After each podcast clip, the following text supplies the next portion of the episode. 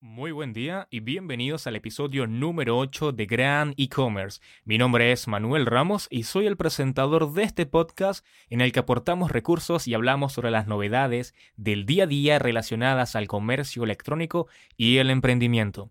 Como podrán notar, en la calidad del audio he tenido que comprar un micrófono. O sea, cuando... Es que cuando yo inicié el podcast no tenía intención de comprar micrófono, o sea, solamente utilizaba los AirPods para empezar pero es que tenía tantos inconvenientes con la calidad del audio que no podía hablar de una forma muy suelta, ya que tenía que estar pendiente de no moverme mucho.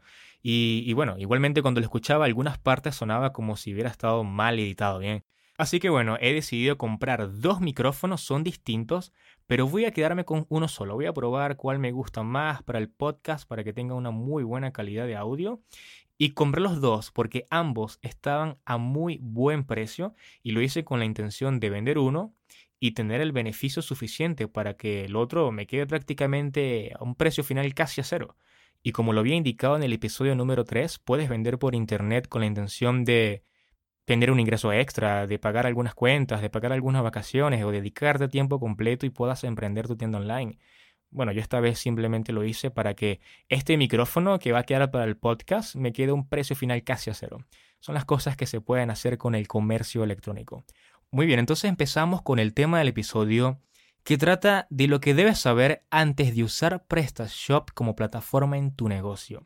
¿Por qué quería hacer este tema? Mira, lo que pasa es que muchas personas informan de que PrestaShop es un gestor de contenidos que tiene una gran cantidad de funcionalidades nativas y un gran panel de administración todo pensado para el e-commerce y inmediatamente van, instalan la aplicación y luego se frustran. Así que voy a explicar por qué. Este episodio va a estar dirigido más que todo a propietarios, a dueños de tiendas que están pensando en utilizar PrestaShop como plataforma para su negocio o bueno, o cualquiera que quiera aprender a utilizar la plataforma pero no están muy seguros porque quizás en algún momento han escuchado a alguien que digan que la plataforma es muy difícil. Y como lo había dicho anteriormente, son personas que se frustran luego de instalar la aplicación. ¿Sabes por qué? Porque no saben utilizarla. Es así de sencillo, a nivel de usuario no saben utilizar la plataforma. Eh, claro, es que leen que es una plataforma pensada para e-commerce con un panel de administración muy intuitivo y ese intuitivo es como si estuvieran leyendo que únicamente vas a colocar tu logo, subir los productos y vender.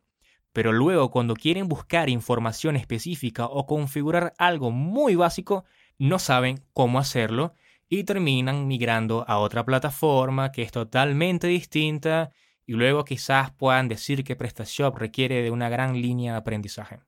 Así que no cometas el error de empezar a ver temas premium sin antes conocer y aprender a manejar con soltura tu tienda online. Y para esto vas a tener que formarte, es que no hay más. Así sea a un nivel muy básico, tienes que preocuparte por tener esa pequeña formación que te va a ayudar a examinar y a conocer todas esas funcionalidades nativas que trae PrestaShop. Por nombrar algunas, tienes que aprender a ingresar al panel de administración. Hay muchas personas que no saben cómo hacerlo. Tienes que aprender a colocar tu tienda en modo mantenimiento mientras estás haciendo cambios o configuraciones. Eh, normalmente cuando haces la instalación de PrestaShop, esto trae un contenido de prueba. Eh, no es lo ideal sustituir esas fotos o las descripciones de los productos por los tuyos. O sea, no es la forma correcta de trabajar. Tienes que eliminar todo este contenido de prueba. También tienes que aprender a ingresar la información de tu tienda y a configurar el idioma eh, de toda la plataforma. Todo esto que te he nombrado son cosas súper básicas, pero que si no lo haces antes de empezar a trabajar con una plantilla, créeme que te vas a frustrar muchísimo.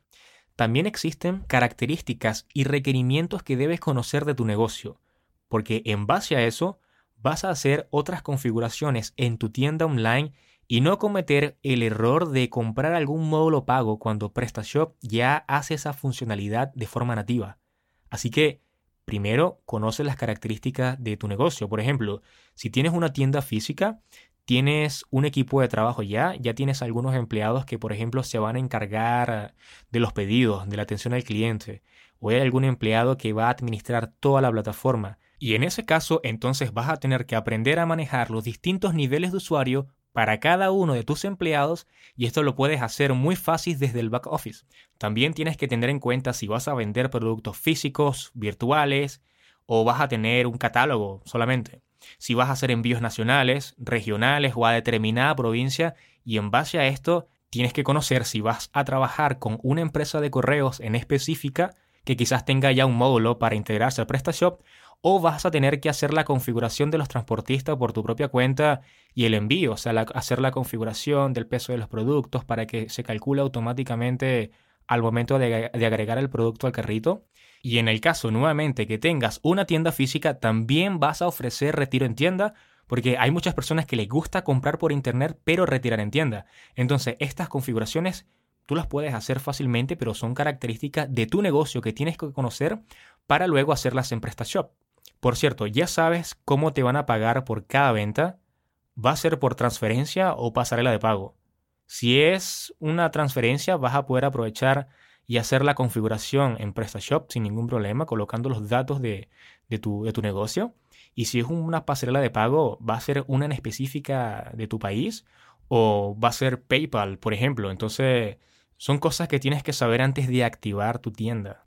Y luego ya puedes empezar a crear las categorías, crear las descripciones de tus productos.